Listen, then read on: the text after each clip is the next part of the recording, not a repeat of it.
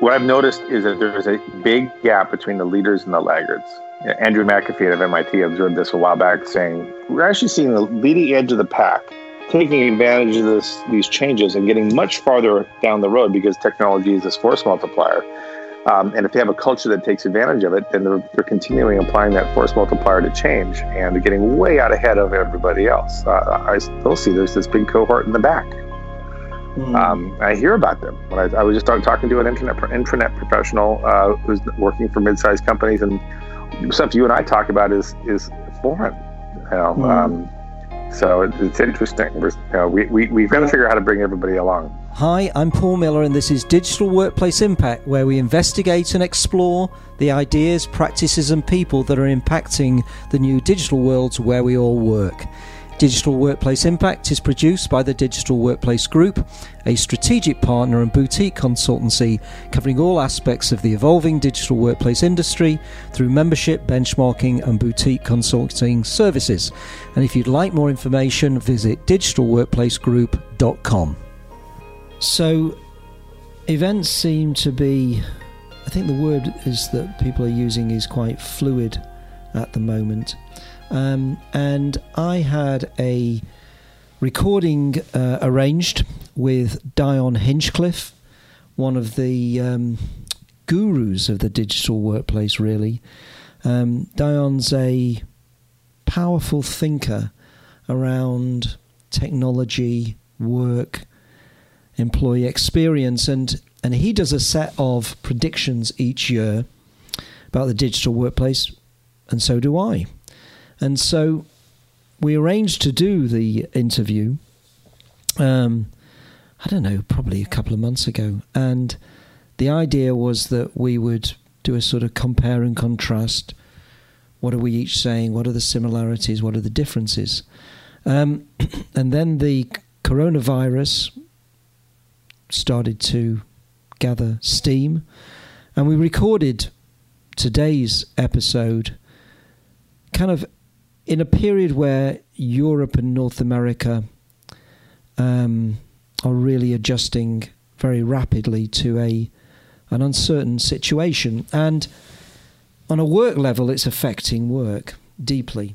And so we thought, was the thing were there things in our predictions that actually spoke to what's happening? And the answer is, I think, Yes, to some extent. And we also just talked about, well, what do we think the longer term implications are of this virus led change in work moving to what I'd call distributed working, uh, which I feel is a fundamentally more resilient form of working. So um, that's a bit of a chit chat from Dion and I at the beginning about that, and we get into some material about that, and then we talk about our predictions for 2020. So I'm delighted to be joined by Dion Hinchcliffe. Um, Dion, many of our listeners will know, is an internationally recognized digital thought leader, business strategist, enterprise architect. He's widely regarded as an influential figure in digital workplace customer experience and experience IT. Um, VP and Principal Analyst at Constellation Research. Dion is well known on the industry circuit, and I won't kind of list all of your achievements, Dion, because we'll probably take up quite a bit of the podcast. But, um, but, but thank you very much, Paul. Glad, yeah. Great to be here. So, so where this conversation came from is that every year for the last, hmm, I think, seven years, I've done annual predictions on what's going to happen in the digital workplace. And you have also done predictions, 2020 predictions for the future work. And I, I read them with a lot of interest and, and admiration. And I thought, actually, this is really interesting. And why not have a conversation um, about our predictions, a sort of compare and contrast? And then in between us agreeing to do this and the date of the recording happening today, um, we've all obviously seen the effect of the coronavirus and the effect that it's having on a surge in remote working. and and really a kind of view on working itself and how we work. And and I teased you and said that um, we didn't predict this, and in a way, nobody predicted this. How could we? But but let's just start off by getting this new prediction. Let's let's see if you and I can do a sort of prediction on the fly. What does this um, moment in in healthcare and and and and the way we work? What, what's your prediction um, as to what this is going to mean for us? I think this is uh, going to spur a lot of the organizational uh, changes, uh, the um, workplace changes that you and I have long talked about. And I know you've actually been a passionate advocate of remote work for a long time, Paul. And, and uh, I've always thought that work was becoming ever more diffuse anyway, right? The, the boundaries uh, uh, of it in so many ways were enlarging and changing and blurring, right? And we're going to see an acceleration of that um, throughout the year. I, I, see a tremendous amount of interest in in making people now productive instead of it being a afterthought, uh, an add-on. I now see uh, remote work um, and other new ways, similar new ways of working, becoming a primary way of working in most organizations. That's a, an enormous change. It's going to be spurred by global events that are taking place uh, right now. That's mm. my prediction. Yeah, and and it's obviously happening differently in different regions. A because the virus has been um, working in a, in different. It doesn't care where you are, um, but but also different cultures respond in a different way. And one of the things that I found interesting is watching um, cultures that are really not um, tending towards this way of working. And you could argue that it's been more established in in, in Northern Europe and, and North America for, for quite a while now. Um, but actually, in, in parts of Asia, um, obviously in China, Japan, etc., this is not a typical way of working. And and so one of the things I've been noticing is is how it's affecting the way people work and they've not chosen to work like this. They're sort of being required to work like this. And I, I, I wonder what you think that the kind of long term impact of that might be. Will they sort of flip back to where they were before? Or is this a sort of opening to a different way of working, even in cultures that are typically not worked in that way? Well, I mean, I think that's a good point. Um, and I've actually uh, been fortunate enough to be involved in a, a, number of large global digital and social enterprise um, strategies and rollouts where I got to see actually how those strategies were effective. And uh, what I learned from this uh, slightly earlier in my career that was enormously useful to me was um, that, that very overused saying, uh, culture eats strategy for lunch, is very, very true. And for example, rolling out enterprise social network globally does not really mean that you're going to have the same thing happen in every country that you roll out to. We found even places like Asia, Japan is very different than Korea in terms of their culture and what how they how they will treat open collaboration. Um, putting together people from India and Russia, which have very different attitudes towards work and towards expression and what's acceptable, what's not acceptable. Um, it creates a, a, a cultural collision as well. So a lot of these tools do is they bring together people much more easily, so much more easily that people that weren't normally likely to communicate are now being connected um, in a much more sustained way in you know high definition video and um, in uh, uh, collaborative uh, situations where there's just a lot more information sharing. And culture clashes are going to be one major outcome of all of this, and we're going to have to work through that. Right? It's going to hold back actually a lot of this uh, in some parts of the world, as you say, um, North America. But I would say North America is so big that there's actually different bands inside. Mm. You, know, you, go to the Midwest, and this is much less lucky in the Midwest than it is going to be mm. uh, on the coast, for example. Uh, but yes, the cultural issues are going to are, are going to um, hold back adoption and complicate it. But you know, and I tend to be an, an optimist and a, and a, progressive in terms of how much technology changes. Sometimes uh, you know I'm right, and sometimes I'm not. But um, I believe that uh, uh, it's going to shift the cultures as well. this mm. event is big enough. I think that uh, you know, although some would argue that Asian cultures are so their their cultures are so entrenched, it, it may not. Mm. Um, but I've never seen a country shut down like China has. I mean, that's that's amazing. No, and then and then the question is, I mean, you've got these very sort of strange effects like huge reductions in pollution. I mean, and I, I, you know, I've been slightly kind of banging on about the fact that people should be reducing travel somewhat and increasing remote and um, as we kind of call it. I, I, was reviewing your predictions and my predictions, and I think you could argue that we were actually saying it without saying it. You know, oh right, explicitly, right? I mean, that, that you, you, were saying some, some, things like that, and I was saying that work's going to become far more flexible and adaptive. Um, but you know, without knowing you know, uh, what was going to happen, right? So, you know, yeah. we can give ourselves partial credit. I think. no, I, th- I think I think that's that that's right, and I do think you know, you've got the alignment, I think, also of climate change, um, the economics around it, and and I see it as a kind of business resiliency issue.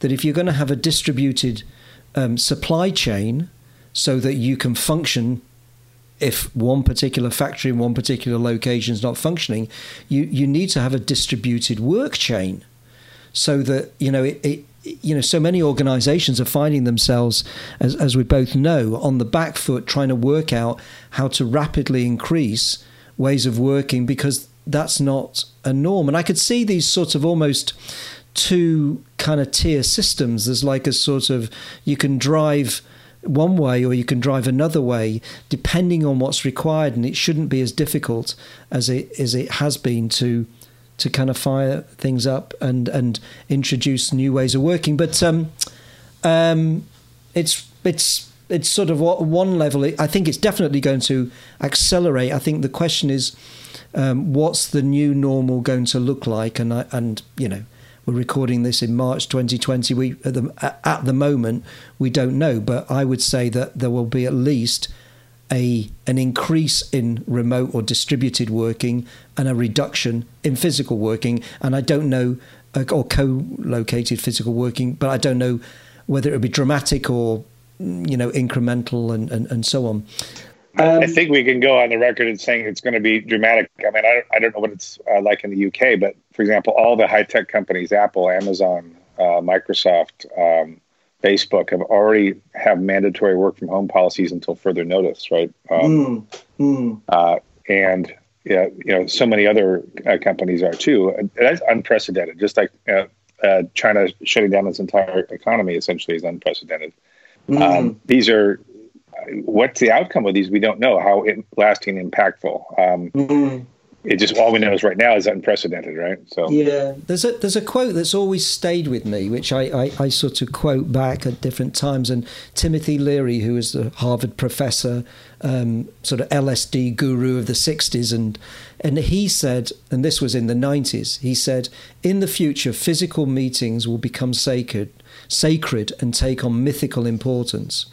Uh, and I'm not saying that we get to that point, but I think what he was saying is that we really need to teach to treat those moments when we physically connect with each other as as having a particular value and and importance to them, and not treat them as a sort of like a, a, a something we can just use whenever we feel like it. And I think that I think is is probably an ethic that will carry on. I also think um, in with my prediction mindset on is that I think work's going to become more local.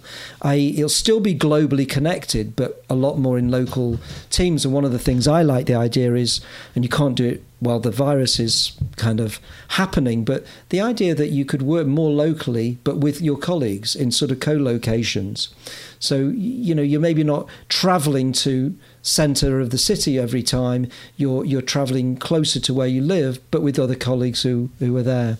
I think that right now, I would think we can still say that meeting in person there is no replacement for it. There is no true technology analog for it, and um, someday I think there will be, but we're not. We're probably still ten or twenty years out from that. So right now, that's that's still I think in my mm. mind somewhat sacred so yeah. yeah and i suppose just just thinking on that is that it's a question of what's what's the frequency of that in order to get the the, the kind of value from it um, but you know, I, I think organisations will experiment. They'll discover things, as you say.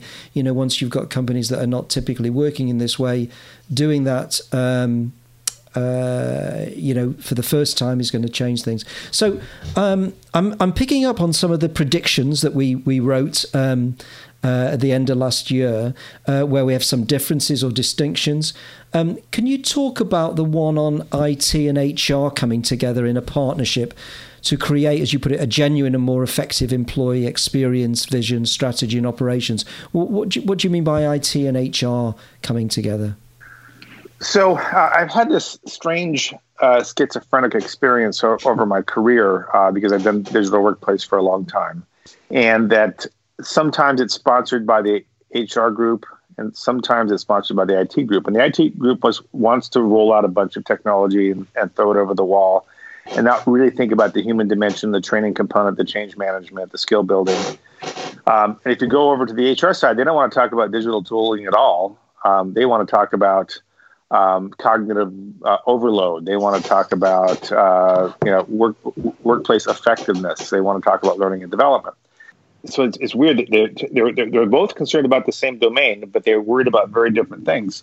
And so it was a few years ago I, I began to uh, really say I only work on a project if both the CIO and the CHRO were sponsored because you can't change the technology without trying to help the people to change to match to take advantage of of its capabilities, right? Because technologies do enable all new possibilities, but unless you are you're providing that that, that skill building and that mindset and a culture shift, um, you really don't get the big advantages. You get very actually very small incremental gains. It's worth doing often, but not always.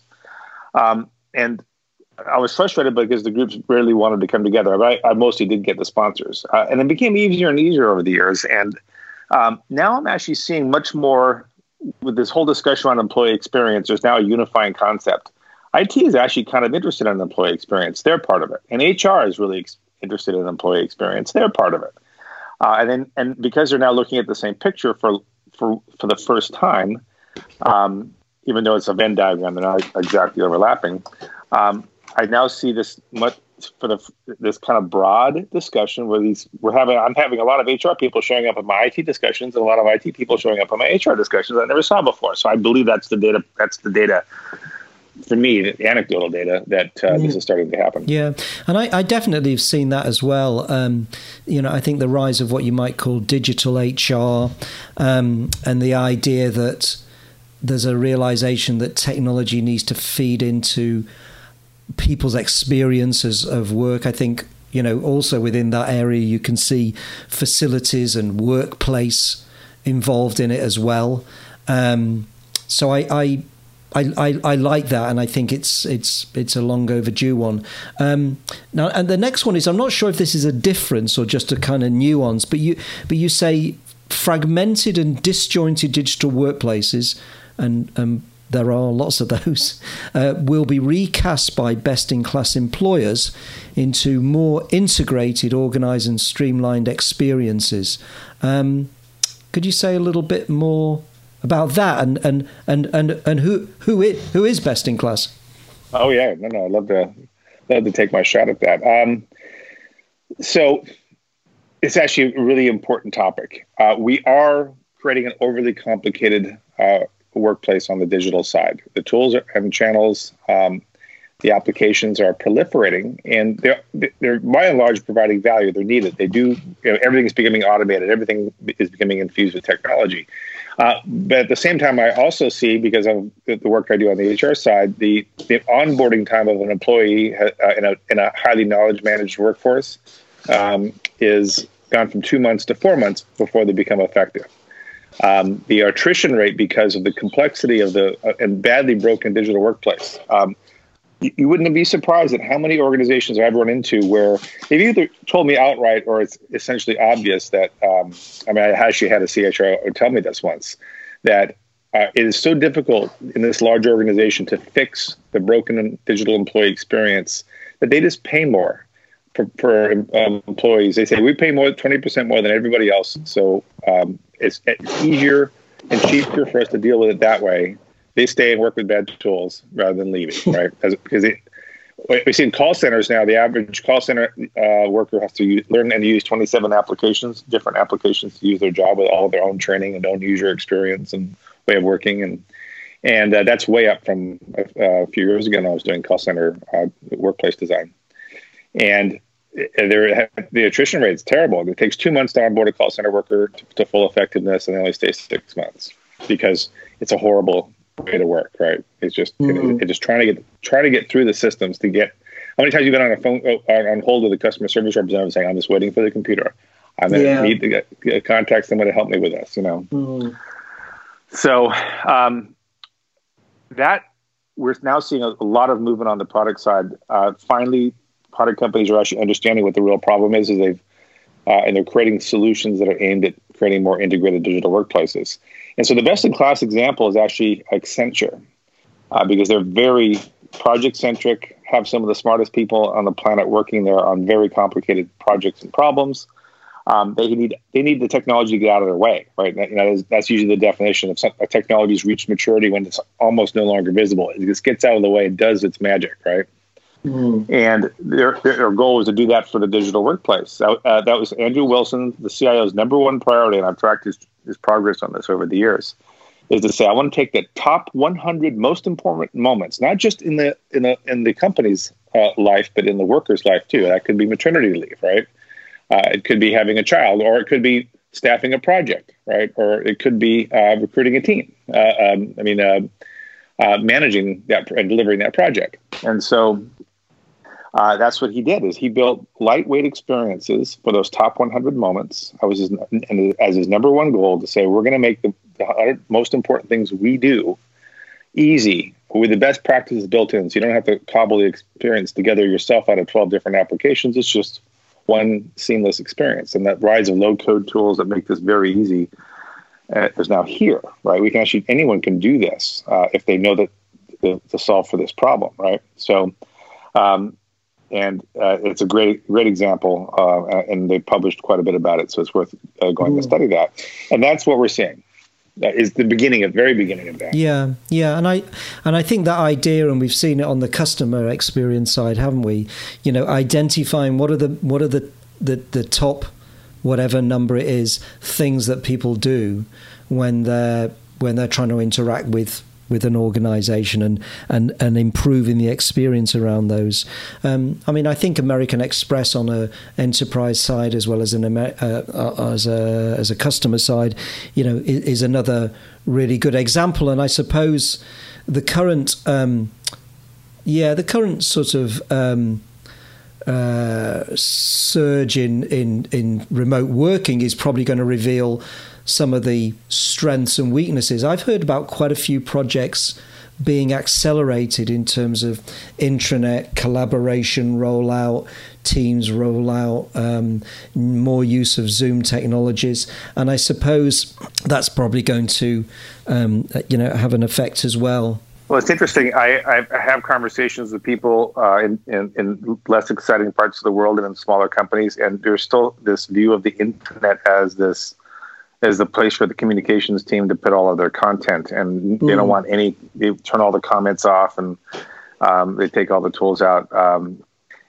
what I've noticed is that there is a big gap between the leaders and the laggards.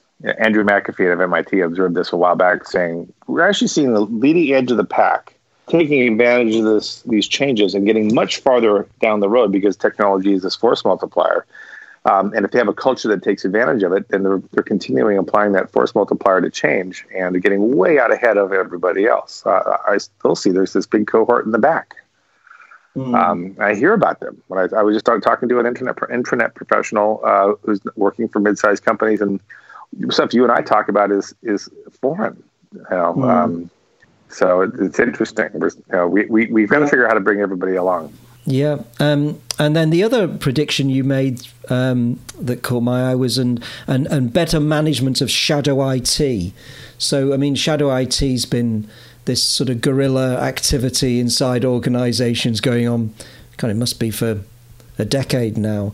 Um, but you you see that it's getting better managed, and what what, what are your sort of indications? I see that it's becoming higher profile um, mm. It used to be when I when I suggested uh, to uh, CIOs, as I do talk to a lot of CIOs, uh, uh, very fortunate in that regard, that uh, I used to challenge them maybe two three years ago, saying, "Well, shadow IT is really it's a service gap that you have um, it's something either not responding well enough or you're not making them aware enough that there is a solution uh, or whatever. There's something, some shortfall that they're feeling the need to spend their own money as opposed to the company's money to do this. Um, and I said, is, don't you look at this as, a, as an opportunity to learn and as an innovation pool to say, well, maybe this is a better solution. We should look at it. And, they, and there was general resistance two or three years ago. I've been go, taking this to CIOs uh, uh, all over, both uh, at events and uh, online this year. And I'm getting a very different response. So that was why I put that prediction in. Um, it's still not something they think about. It's like it's not actively managed and governed, which is why it's the problem, right? Um, sure. And, and uh, but I am now seeing this interest this year is saying we've got to look at it differently. So the activity, the execution isn't there, but the mindset shift has suddenly happened that uh, because it's now such a big, it's half of half of the technology spend in most organizations is is on is on either shadow or or you know uh, done you know without despite IT saying you shouldn't do that. It, uh, you know, it's actually out in the open, right? So. Um, Yes, uh, I, I, so I've been having online uh, conversations, and I think that uh, we're seeing the mindset shift that will then lead to action. I hope next starting mm. you know, later this year, next year.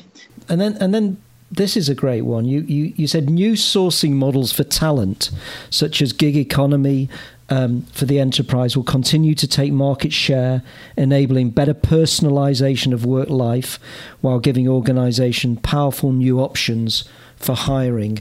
Um, just talk a little bit more about that. So I see a broader shift in in, in less long term loyalty to your specific employer and more to uh, the things that enable you to have the, your career. So it's not even directly your career that, that people are so committed to.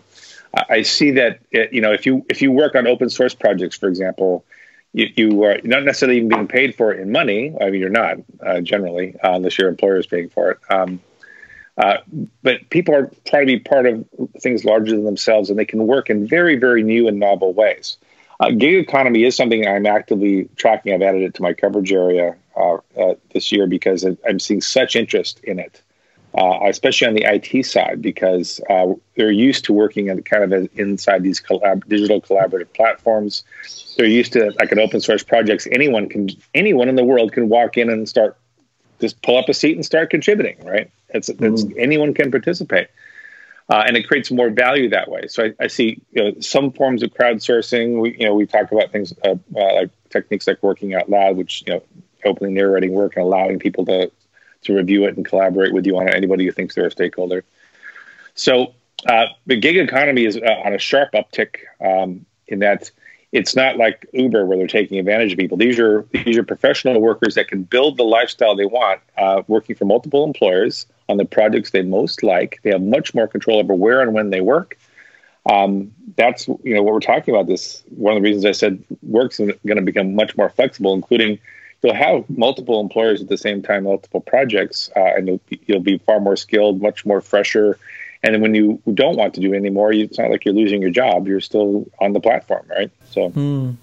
And it, it, kind of comes up for me is this whole idea of, of business resilience, which I've been thinking about as a you know based on our conversation earlier, um, and that actually if you've got that more adaptable way of of earning a living and and and so on, you become less reliant on you know whether that particular organization you're employed by is wants to keep you doesn't want to keep you etc and and there's a kind of resilience that comes and I'm seeing this particularly in people in their sort of 20s where they have you know what Charles Handy called the portfolio um, approach. You know there's different things that provide different parts of their kind of income.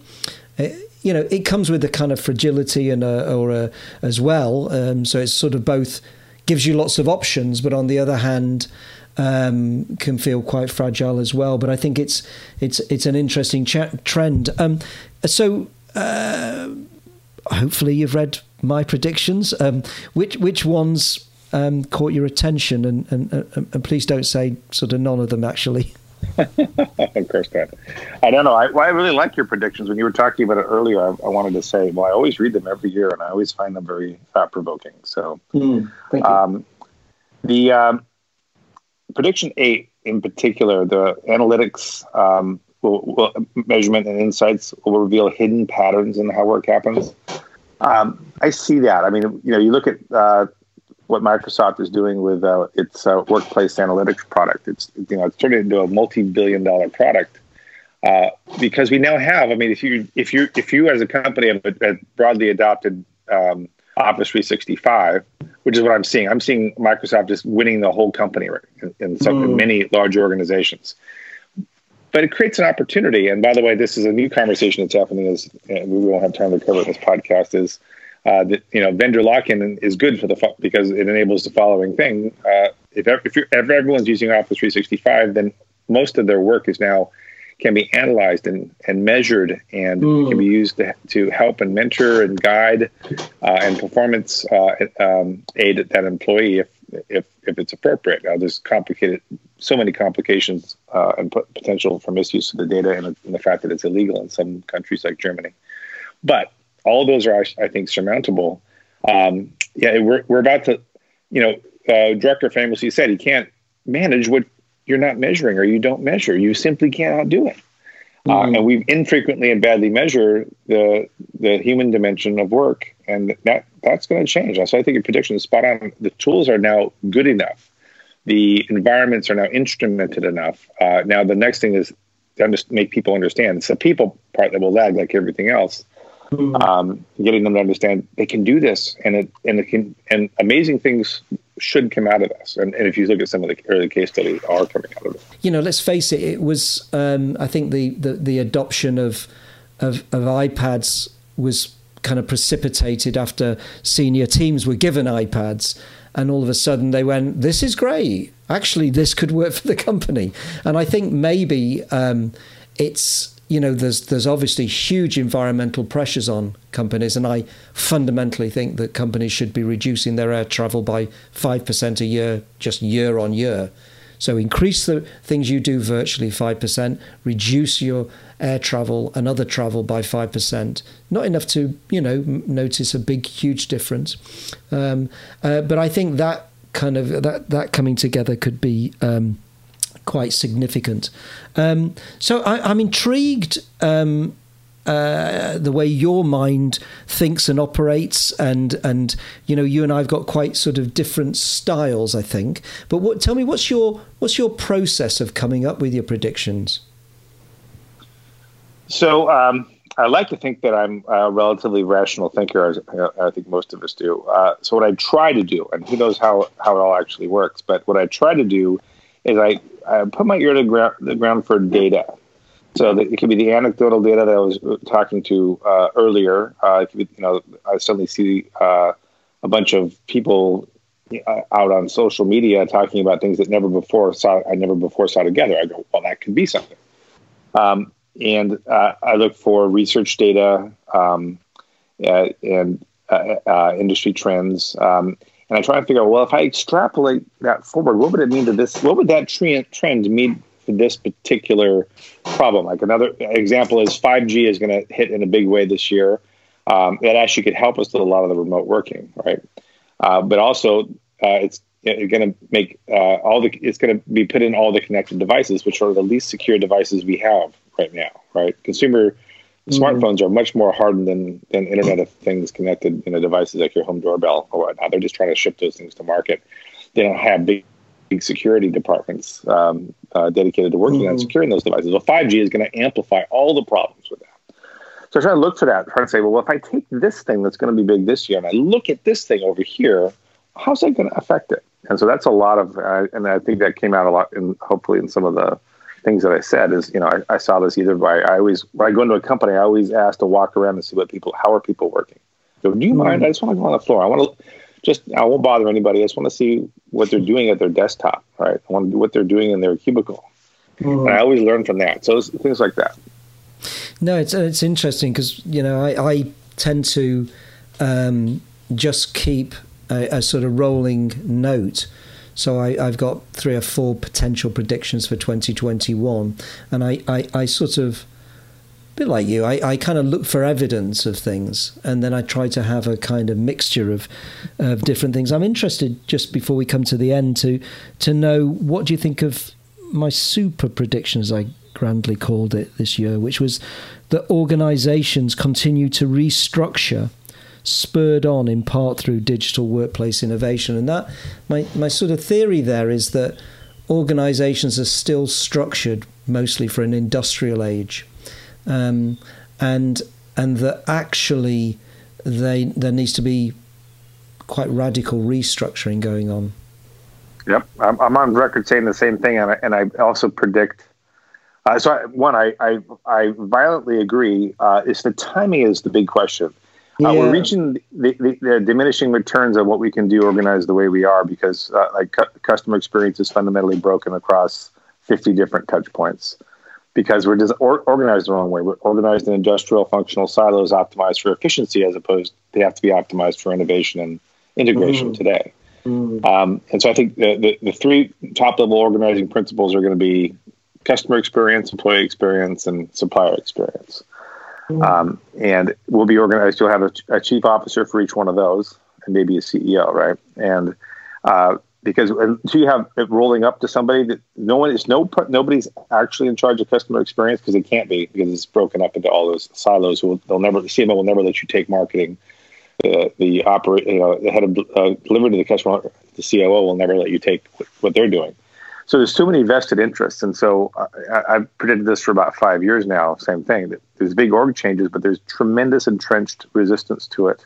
There's no proof that is the right answer, um, mm. except I've except I've found some. I mean, there is indications, but when will the world move there? And you know, um, uh, and what's interesting, if you look at the top leading companies, I've, I've looked at how they're organized. So you look at how uh, an Amazon is organized uh, versus mm-hmm. an Apple, which are both arguably tremendously successful companies with trillion dollar valuations.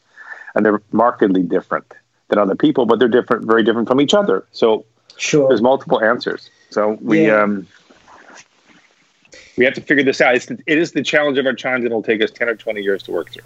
Yeah, yeah. And I, I think that, um, I think part of the problem is particularly for large organizations trying to restructure themselves is such a huge task.